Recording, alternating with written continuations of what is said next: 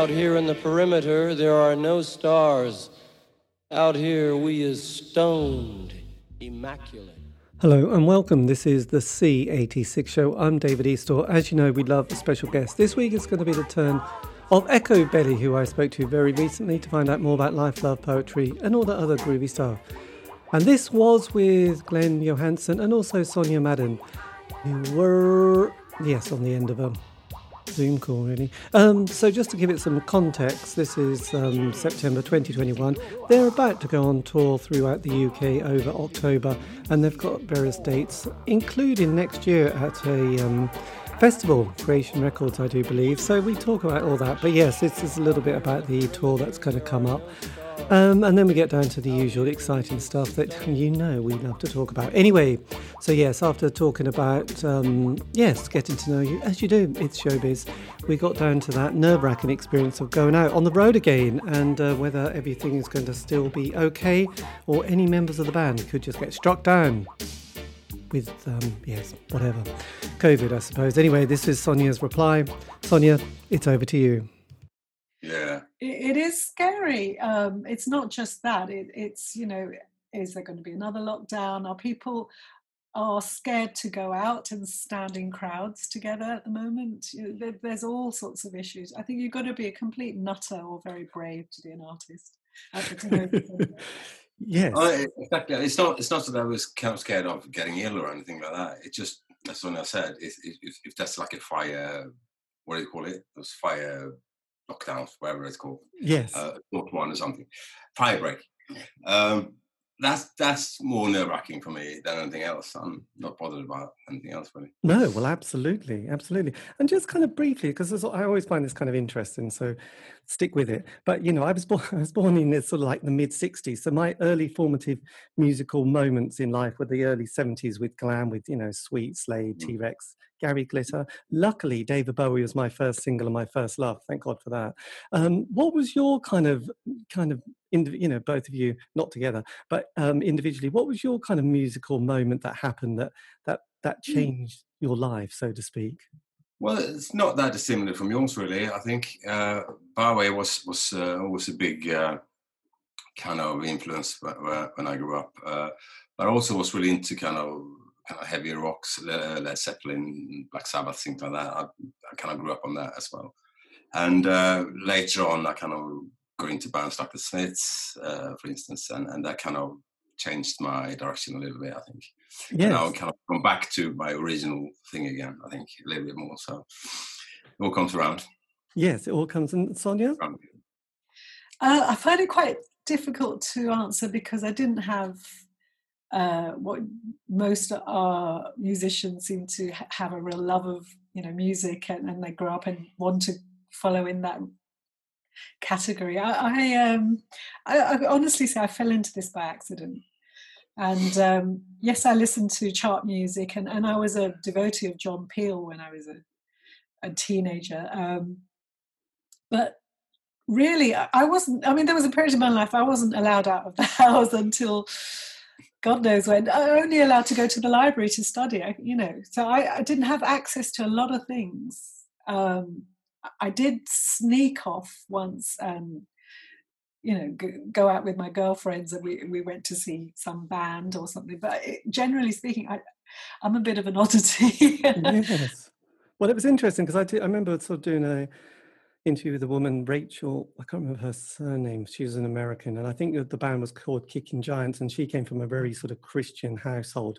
And they had to yeah. have prayer meetings. I mean, and, and sort of decide whether she could sort of, I don't know, sing a song or something like that. It was like she started a very, you know, like yeah. it was one of those kind of American fundamental Christian households that was very strict on everything. And, you know, obviously she yeah. became a sort of a wild, you know, punk. punk yeah, know. what do you yeah, expect? Really? How to rebel. So there was a lot to, yes, because actually my parents, I mean, they were nice, but they were very conventional. So it was quite easy. But I can't imagine what it would be like to have parents who might have gone to Glastonbury and seen Jimi Hendrix or gone to see you know yeah. these wild bands and taken lots of drugs. I, I imagine it's a bit like Ab Fab, in, in absolutely fabulous in the sense that you are rebelling against your parents if they're pretty wild you're like oh for god's sake no you know just grow up so yeah, yeah. I, have seen that i've got friends who um, come from very bohemian backgrounds. They're, they're, one in particular, her mother is uh, an actress, and her godmother's a very famous actress, and um, her godfather's a very famous rock star. And she did the opposite. She became a lawyer, and she, you know, it was just like watching her mum get drunk and take drugs in the seventies. It was, it turned her the other way. So in her own way she's rebelling as well yes so was the 80s the kind of the formative years then for both of you sort of you know with your musical direction of, of what happens next in the 90s for me growing up i think the first thing i fell in love with was madness i, I just loved because they were like the boys at school for me exactly the same look and character and cheekiness and immense talent, but it was never suck your cheekbones in and be cool. It, it was just a joyous celebration of what they were, which was pretty damn unique for the times. Yes. Um, and also the specials and bands like that. They're the ones that I really remember kind of really enjoying, really getting into. Yes. And Glenn, what was your moment like in the in these the the I, I, don't know. I think again, as I said before, I think uh, the Smiths were quite pivotal for me, um, and I, was really into a lot of kind of those late '80s guitar bands.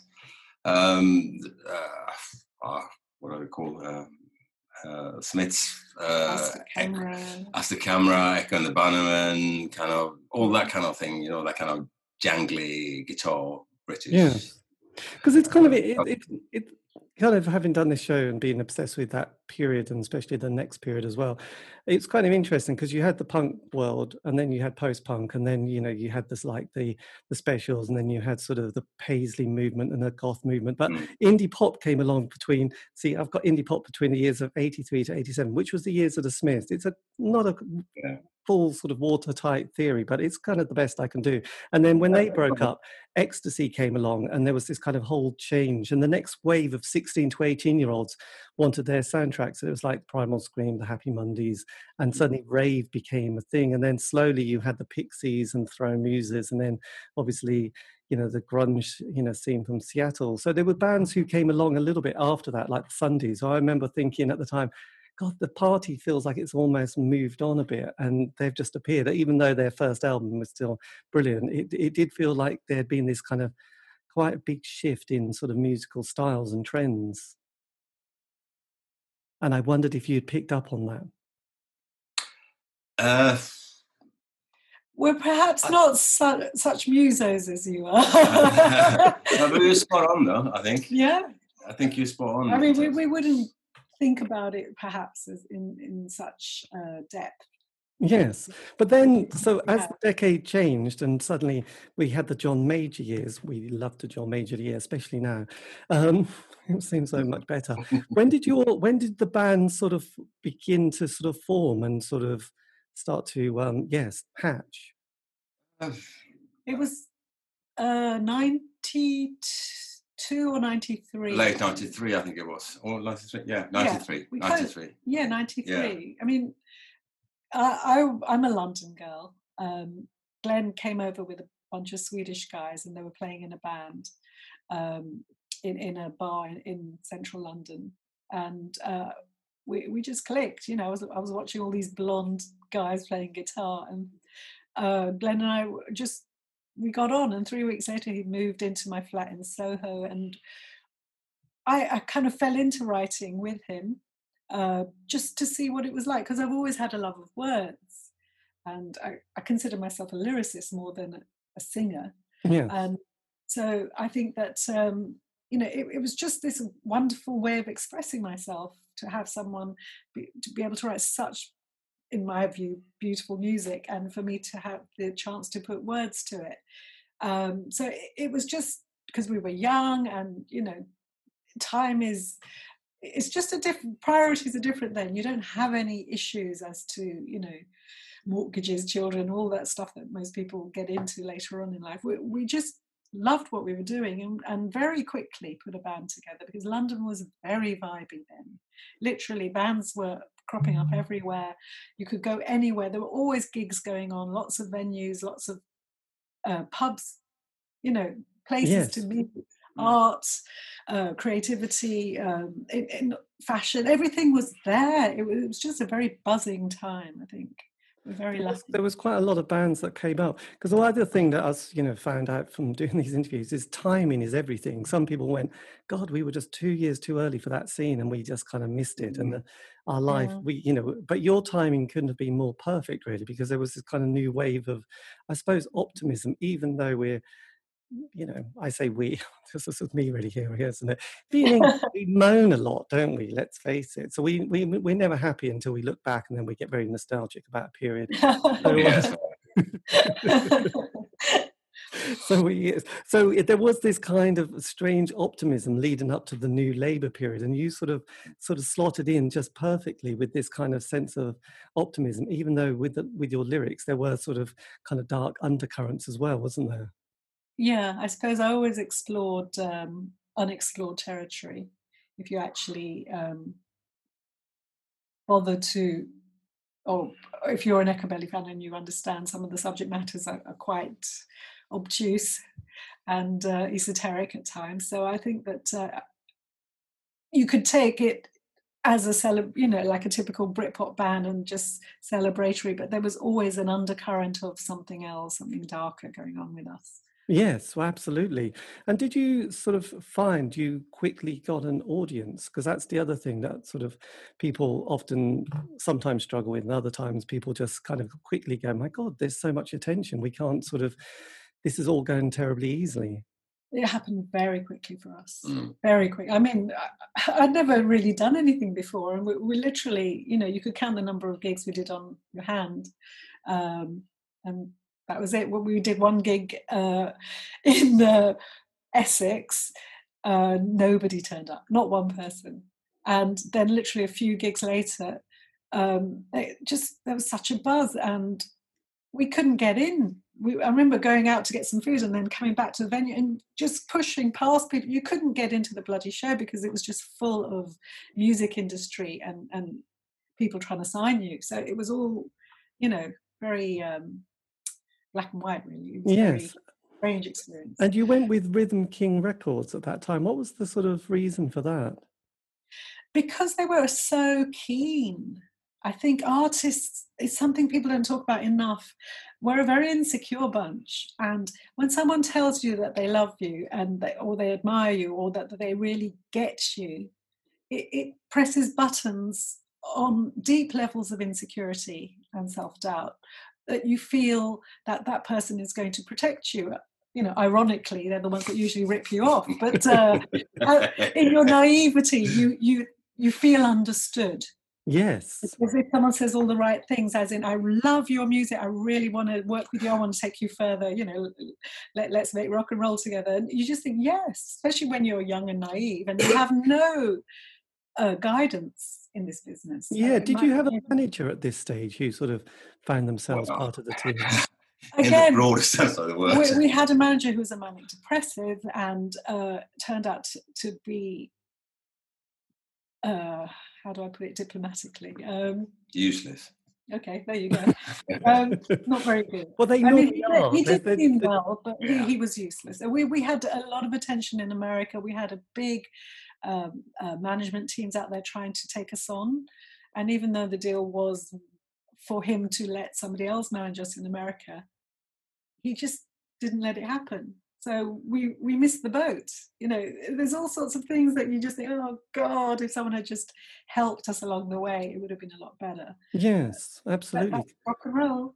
It is rock and roll because I know when I I remember Robert Plant doing an interview once, and he was saying that when John Bonham had died and Led Zeppelin had finished, he said that was the end of innocence. Did you did you have a moment like that yourself with the band where you know it felt suddenly like everything was kind of going so well, and then some something happened that you thought, God, Oh, I can't yeah. be that. Well, we had um, a number of things go wrong at the same time. and It it was um, the stars misaligned, shall we say, and um, we had uh, our best friend who actually came up with the name Echobelly um, hung himself, hanged himself rather, and um, we had all our money stolen by our accountant and we had sacked our manager at this time so he was now suing us. So we were in this horrible position of also the record company sony wanted to take us on and rhythm king didn't want to let us go. They wanted to take us to another label. So they were fighting. So we, for a whole year we were stuck. We couldn't make a record and then everything imploded uh, the money that was stolen literally left us with 200 pounds. Um, it wasn't just us, it was Primal Scream and Suede and a number of other bands, but it was an awful time. And it was the culmination of death, suicide, rock and roll, just disaster, theft. Um, and in the end, the drummer, Glenn, and myself, we, we sat there getting very drunk and um, we decided we're just going to go on a trek and we're going to go to Nepal for millennium because you know life is just hell here and we're going to sit and look at Mount Everest and listen to Jimi Hendrix. That was the drunken conversation. And uh, we did one practice walk in Richmond Park, which ended up in the pub. And off we went to Nepal on this trek, totally not prepared at all for what was to come. And it, it was just, uh, that was our moment of um, almost desperately trying to take control of our sanity. Yes. Hmm. That was that was quite something. Your nineties was quite full, wasn't it? Really, let's face it. You, you managed to get sort of was it three albums, various kind of massive tours, a huge amount of publicity. But you must have felt kind of. Did you feel emotionally chewed up by then? Yes, very much so you know because that's that's always the crazy because i did i did an interview with the guy from the bay city rollers ah, god I can't remember his Christian name now. God, that's terrible. But he was one of these, you know, they were huge. They were huge all yeah. over the world. And then one yeah. day he just walked off and went, Where's my money? It's like, You haven't got any. It's like, yeah. you know, his his life just went through yeah. horrendous experiences ever since, you know, and then he unfortunately died this year, I think. So, um, yes, it's it's not an easy trip actually. So when you were sort of making, obviously, the big album that that that really sort of kind of sort of shot you into this kind of kind of massive fame was on. Can you remember the process of putting that together? Did that sort of happen relatively smoothly? Well, uh, the album was kind of written on tour because we released the first uh, after we released the first album, we were touring there quite heavily. So I remember writing a lot whilst touring, um, and we wanted to work with uh, two producers that did Radiohead's The Bends. Um, Paul Kolderie and Sean Slade. Uh, were based in America, in uh, Boston area. And they came over here uh, to record the album, uh, did some pre-production, some rehearsals with them. Then went into Konk Studios uh, in North London. Uh, it was quite a quite an easy easy recording, I think. A couple of weeks tops, and then uh, went over to, to to America to mix it in, in Boston. So uh, that was an enjoyable process. I think the second album, it, it really was. Um, it's very creative. We got on really well. Uh, it's no problem at all. We had a great time doing it. So uh, yeah. Yes, and with the song called "Dark Therapy," how did mm-hmm. that sort of come about? And and can you remember the process of that being written yeah. and recorded? Yeah. Just trying to uh, rewrite. What's, uh, what's his name? Uh, lyrically, um, uh, I had a flatmate who was a heroin addict. And uh, well, he wasn't a heroin addict, he took heroin, let, us put it that way. And I remember watching him inject himself. Um, and he was talking about if you get a tiny bit of the cotton wool in your bloodstream, you get a fever. And um, this is dark therapy. And I, forever the lyricist and forever looking for titles. The whole song is about, you know, how we reach for these highs through very dark means and um, the sort of the darkness in everyday life because you've got the uh, sorry the doorbell the amazon you've, you've got these like uh, the third verse is very much you know two sides of the coin if you listen to the words. Yeah. It's um, lyrically uh, talking about, you know, the, the positive and the negative, and the whole song is about the juxtaposition between the two. Yes. So, so how does that? Because the, the sort of the other single that from that album, which kind of done, I mean, you know, just hit everybody, didn't it? Was great things. Is that sort of a bit of a sarcastic take on life, or were you? Which one? Sorry. Great, great things. Great things. Never heard of it. oh, great things is again. It's just about when you're at a certain point in life and you're full of altruistic possibilities.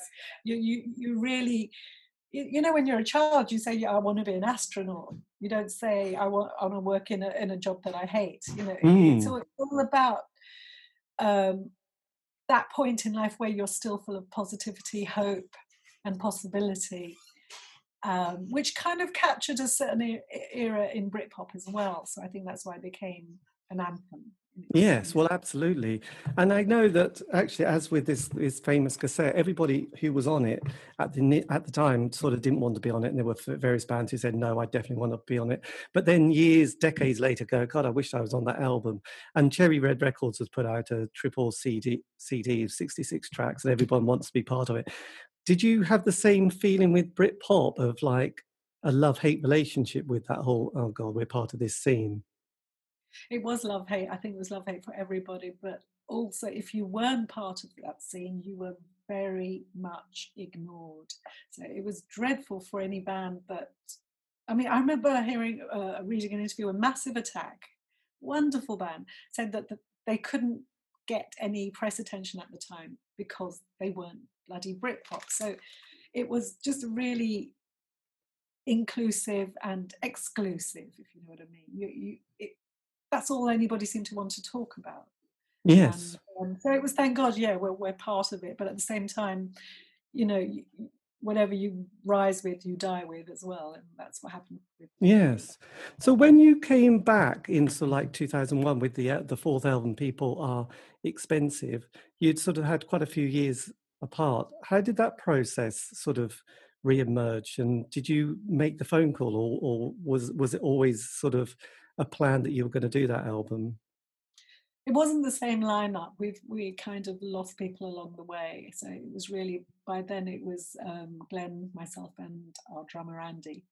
Um, so yeah, it, it, was a it was a departure from everything, and it was almost like um, when you feel that you still need to make music and i say need to make music because it is a difficult path for most people um, it, uh, but you're free you're free from a&r you're free from the restrictions um, of expectation it's very interesting to see what artists can come up with in, in that sort of place yes. Um, and, and, the title itself it, it was garnered from this um, radio interview with this bizarre american woman who used to uh, have she had an agency for um, artists or lookalikes. She had a lookalike agency where, you know, if you couldn't get the real Elton John, you get a lookalike Elton John. And she was quite crass in her interview. She said, Oh, people are so expensive, you can't possibly get them. It was like something from um, you know, um, spitting image. It was just yes. hilarious. And we managed to uh, record it and sample it. So it's actually in one of the tracks. But I just thought actually that title or those words, people are expensive, is so full of meaning. You can take it into any trajectory of thought, as in, you know, we are dear, we are important, or we cost so much and we ruin the planet. You can you can go anywhere with it, and I love open-ended Yes. Uh, I hadn't thought of it like that. Yeah, that was that was good. And did it at that stage of going in and recording the album? How how what was the atmosphere like? I mean, I know you've sort of had a slightly different, well, less less band. I mean, was it a sense of kind of enjoyment still doing it, or was there a sense of um, just feeling like, oh god? No, no, absolute excitement. No, it's the opposite. There, absolute excitement. We had just me and Andy, the drummer, we had just just beginning to learn uh, to to start record with computers. Uh, you know, software called Logic, very early uh, early stages of that. So so we had the facilities to do a lot of kind of demoing at home. So so we spent a lot of time working on the songs, and and it gave us that freedom to to, to really do that. Um, and we had worked with a with a guy called Ben Hillier. He worked on Lustra, the last album we did for Sony. He did some programming on the album, and we really liked what he did. So we, we approached him to produce the album. And we had to get a bass player, so we go. Can't you remember his name? his name I just played on one. Right? People are expendable as well as expendable. Yeah, exactly. and um, uh, we recorded it in Brixton. Uh, it was really enjoyable, really creative process. Um, we also had a keyboard player that was a real genius with, with kind of, hmm. you know, screwing around with sounds and make anything sound wonderful. So it was, it was a great time. Yes. Cause, cause... I've got to say, the, the song on uh, that album called Point Doom, we, we would never have been able to uh, release something like that before it would have, you know. Well, I always find it kind of interesting. Going back to my David Bowie thing, was that I know his '60s work was pretty hit and miss, mostly quite miss. And then he did his kind of, you know, early 70s, which was kind of all over the place. But the Low album was like so experimental. And I suppose I often think bands and artists need to have those kind of moments of experimentation where you just think, we're just going to do it for ourselves. And I always remember Brian Eno saying when, you know, talking about the process and him tell, telling David Bowie, he's like, no one's going to die from what we do on this album, by the way. You know, let's just go with the ideas. And when you listen to it now, it is kind of like, that must have just blown the record company's mind. So it must have felt very nice to have that experience yourself. Yeah. Yeah. I mean, we started experimenting a little bit more with that album for the first time uh, used to gather instruments and things. So it felt like a real departure. Yes. you know? And how were you? And, and how, how how how were you coping from that sort of post '90s period of all the attention and the sort of the front covers and the sort of you know like television and stuff like that, dealing with the next decade and another scene? It was very weird because um, there wasn't really a scene. It, I think it was a very dead period musically, the kind of millennium. Yes, I can't. I get a bit lost with that area uh, because I know there's yeah. people like Jimmy Iovine, and they would started doing all the. You know, I know he's a record kind of producer mm-hmm. and label sort of person, but I know they were starting to bring in people like Marilyn Manson and all this kind of quite heavy rap stuff, and mm. NWA was sort of doing stuff. I might be getting completely confused with my years at the moment, but there was sort of a scene. There was a there was a time when the production value of records was getting quite heavy, and and sort of everything was getting a bit comic. It had that comic effect of people like Marilyn Manson, I suppose. So I wouldn't say that to his face; he'd kill me. But um, yeah. but yes, no, I was just kind of curious how that happened because when I spoke to you, I think it was a few years ago, Glenn, you'd been sort of looking at the was it tapes or recordings you were sort of remastering for another project from Abbey Road. Uh, uh, yeah, it was probably we, we did an album quite recently called Black Hot Lullabies. Right is a uh, collection because we want to create an album with a certain mood to, to show people another side of Echobelly. Because most people, if they don't really know the band, uh, they hear Echobelly, they know great things. That's that's King of the Court, perhaps. That's it. Um, but we we wanted to make an album to, to show the darker side uh, of the band and to create a certain atmosphere. And so I came up with the title Black Hot Lullabies. So it was a double vinyl album. And yes, I had to to find all these tapes that I had stored away for, for years and years and years, and all DAT tapes. I don't know if you remember DAT tapes. Yes. Uh, uh, so it was kind of nerve wracking going through all those tapes uh, because I was a bit worried about them, you know, being faulty or something. Uh, one song got screwed up completely. the tape just went nuts. So, uh, but, unfortunately, but fortunately, the producer had uh, an old copy in his archive somewhere. So we managed to to you know get it all done. Yes, and that's. I mean, I was listening to that today. Record company holds of, of uh, the masters as well, so so we had to deal with Sony again, and and but it was all good. All good. so how have you coped? How have you navigated with that world of publishing and ownership of your work and sort of making a life or living from music? Uh, we get by. It goes up and down, to be honest. But I think it's really um, important if you can to try to own as much of your own catalogue as you can. And we're, we're lucky we own our publishing. All of it has come back to us now because we recouped a long time ago. And uh, right. so that's that's that's yeah. probably been your best thing ever, really, isn't it? Yeah. Yeah. So does yeah. that? So do you feel that with after this kind of lockdown and the tour, is there kind of be going to be another chapter with the band and and you know the sort of core of the band, which is probably you two? But we don't actually know how to do anything else. so we're, we're, I'm afraid you're stuck with us for a while. we have we have we have a few ideas. We we start thinking about another album, but we just got to do this tour first, and then we're going to get cracking.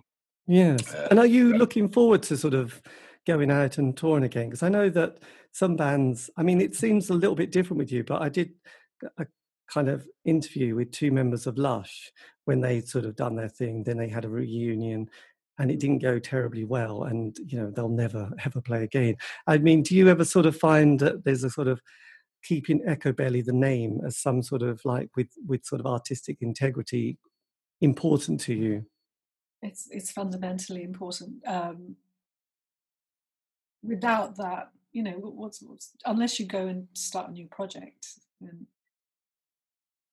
you can forget it but i think it's really important to um, set out to follow your own path no matter what um, because at the end of the day it's it is pop music or popular music but it's still creative in in your own uh, mind and you know you, you wouldn't be doing it otherwise so it's really important Yes, well, I think everybody I ever interviewed, it's kind of interesting because because a lot of those '80s bands have a five-year narrative. They get together, they have that 12 months, the honeymoon period. They get a John Peel session, that's good. The first album, that's even better. And then there's the sort of touring, and then the second album, and then possibly the third, and then it's kind of over. Mostly, you know, quite a lot seem to have had a massive kind of break for music, and then they sort of slowly come back to it. But they kind of juggle a you know a job career with playing music whereas it seems like you've really just stuck with much more of a focused mind on playing music in the band. Yeah. Yeah. And does that mean you're still feeling kind of inspiration and sort of ideas coming you know all oh, the time? God. i don't want to say too much because no. because uh, joking. Well yeah i do. I feel excited when when I think about you know the possibility of writing another album. Yes, which is which is good. And are you finding because I suppose the world of Spotify is a bit tricky, isn't it? There's, it's like it's not great for money, but it's kind of good to get your you know work out there. Are you finding new fans, people who are discovering you for the first time, and to sort of come in? Well, you haven't played too many shows yet, have you? But do you, do you, are you starting to sense that there's going to be a, a bit of a different audience than the last time you played live? you just never know. I think uh, what's interesting is uh, I did an interview for a radio show recently, and they said um, that uh, some of the readers had said that they were playing great things to their daughters as a song for female emancipation, and um, the fact you know you can do anything if you want to you know yes.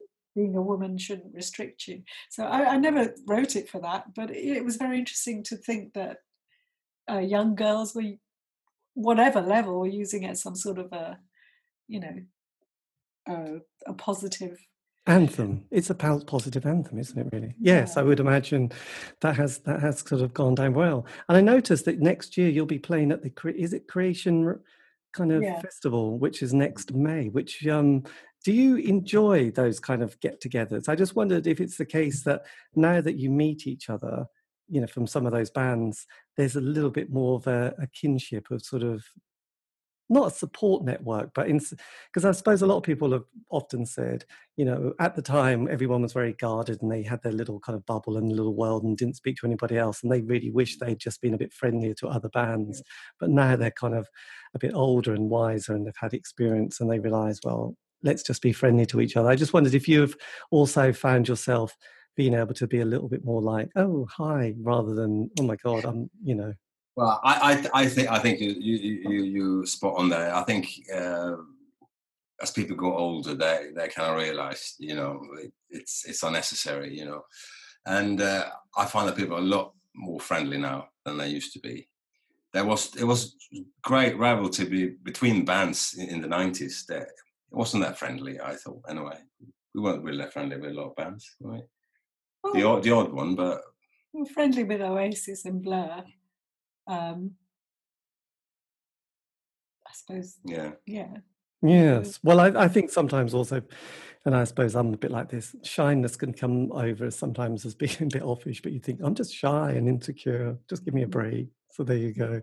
And what, um, I mean, if you could have said something to your 16, 18 year old self starting out, is there any kind of advice that you would say, God, I really would just whisper this in their ear, even if they would just ignore it?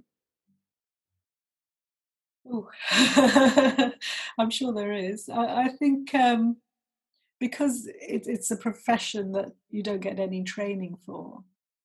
I think it it's a would have helped if if someone had said to us or or had said to myself to kind of believe in yourself, stand by yourself almost.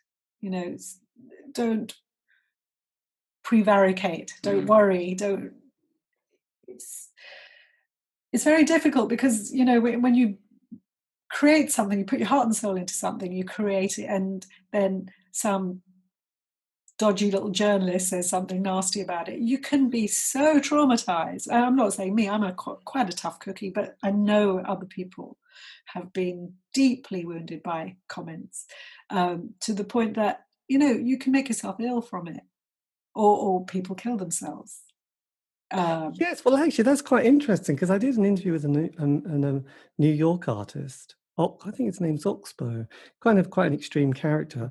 And he said that after a bad review, he, he, he sort of put a gun in his mouth. He was about to blow it, and his friend said, "Don't do that. It's not worth it." It's like, my God, that was, so that is kind of true. That that kind of sensitivity to go, oh, it's just music, but it's not just fucking music. It, it's so important to certain people. Not just music, but any form of creativity. You are basically laying your heart and soul there, and criticism is going to hurt, but you're not prepared for it. I mean, I had a chat with. Um, oh, maybe I shouldn't talk about this too much. Um, I had a chat with someone who then went and killed themselves the day after, and he was trying to um, reach out to me, and, and he needed help. He needed a friend, and I'd never met him before. And um, he disappeared the day after, and I, I wish I'd sat and talked to him longer. But I remember just thinking, "Wow, you know, he's in pain," and all of a sudden, the rest of the band come in all drunk and pissed, and he buggered off, and I didn't see him again. It was Richey from um, Manic Street Preachers. It was the Right. day before he disappeared. The, the night before he disappeared, or rather, we played a gig and he turned up and um, he was trying to speak to me. Uh, he, he, had, he wanted, I mean, I haven't told the Manics because I've never met them. So I kind of quiet because, you know, but yeah, he was, he was deeply upset. Yes, God, that's that is quite traumatizing, actually, isn't it? Really, just to have that kind of memory. I think, mm, yeah, you can't. Yes, you, can't- you no one knows what's going to happen the next day, but you just don't expect that really to happen the next day, do you at all? well, I think um, you know someone mentioned that he just read something really nasty in, in the NME or, or something that took him over the edge of, of an already troubled mind. You know, so it happens. Yeah, then named the gun after the journalist. Yeah, I mean, seriously, he named the gun after the journalist who'd written the bad review. cheesy, crazy. Yes, that's that is that Yeah. is. So if I if I did go back, I would just basically give myself a little bit more, um, like a, a blanket, a psychological blanket around myself. Yes, well, I, I think that's that's true. Well, it's kind of interesting because I know from that period, there's there's been quite a few singers who you just think, oh, they've. I mean, it's a bit difficult because, to be honest, I was a huge Smiths fan, so it's been a really difficult ride with my favourite, you know, singer from that period. And um, you know, again, you know, I just have to think, oh well, I have no idea, but it does kind of make people a bit strange, you know. And and then there's other people from that period who, like Sinead O'Connor, who also struggled, and Michelle Shocked, who seemed to struggle. And I just, I suppose, I was never a musician myself, but realizing that, like you said, you put yourself out there, you're on stage, you're singing these lyrics, you're creating so much. It's not like mm. you're giving yourself, you know, like putting out 50%, you're putting out 100%.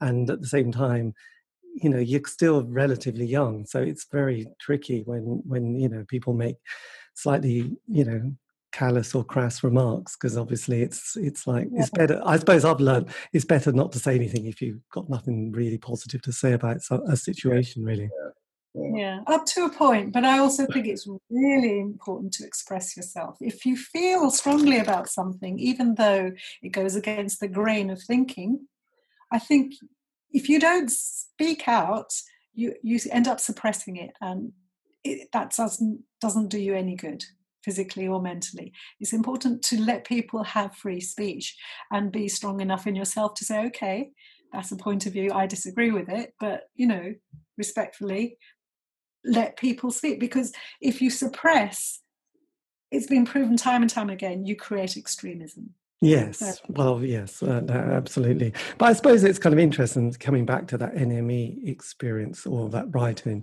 because I think I've often put that the way that Morrissey got sort of hassled. I'm not defending Morrissey completely here, but I do kind of think that things kind of can build up in people, which probably might not have been there, but can just stir people up and make them even more angry. And I think that that can have a, an effect on an individual as well who's who's probably a bit sensitive at the best of times but well i always think of morrissey as a, a culturalist I mean, he's been accused of being a racist. He's not a bloody racist, for God's sake. You know, he, he's just done. Uh, seriously, he's a culturalist. He's he's an oddity. Um, he's unique, and he has certain opinions that can be mis- misinterpreted very easily. Uh, there's also a tongue in cheek element, there's a questioning, there's an exploration of culture and what it means to be British, or what it might have meant for him to feel safe, what he might have loved when he was growing up. But I do not accept the guy as a racist. I have to stand my ground there as an Indian lady.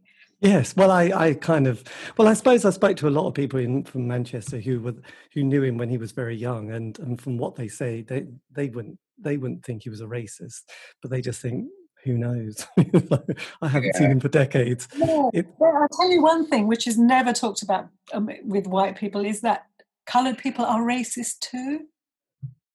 It seems always to be like, oh, only you know, white people have to be educated, but you go into any society and you will see racism. It's human nature to compare and disapprove and try to make yourself feel better by putting somebody else down. And I'm not saying it's a good thing, but it is human nature. And within Indian culture, within African culture, within Chinese culture, I have seen racism all the time, but it's never talked about. We are all racist in our own way. And I think we just need to just calm down and have a bit more of a sense of humor and a positive approach to life. We're all trying our best. We, we, well, yes, I think that's that's very true, and uh, that's very. I think we should... There's not much more, but look, thank you ever so much for giving me the time for this, and um, yes, and best of luck for the tour, and hopefully it all goes really well, and and coming to Norwich in October, which is after this heat wave, October seems a bit strange already. Now it just feels like we're in the middle of summer here. But anyway, pardon? Oh yeah, I'm in Norwich. Yeah, we're in Norwich. So there you go. But look, thank you ever so much again, and yes, all the best. And um, painful. Oh, I'm I'm trying to hit the button. Right, take care. Bye bye. Thank you, David. Bye. All the best. Bye bye. And there you go, dear listener. That's showbiz. That's how to end a phone call message, anyway. It's all a bit fumbly, but um, I like to leave it in just for that very exciting, yes, memory. Um, a massive thank you to Echobelly, that's Sonia and Glenn, for giving me the time for that. This has been David Eastall, the C86 Show. If you want to contact me, you can on Facebook, Twitter, Instagram, just do C86 Show. And also, all these have been archived. Aren't you lucky? And you can find those on Spotify, iTunes, Podbean. Do check them out. Anyway, have a great week and stay safe.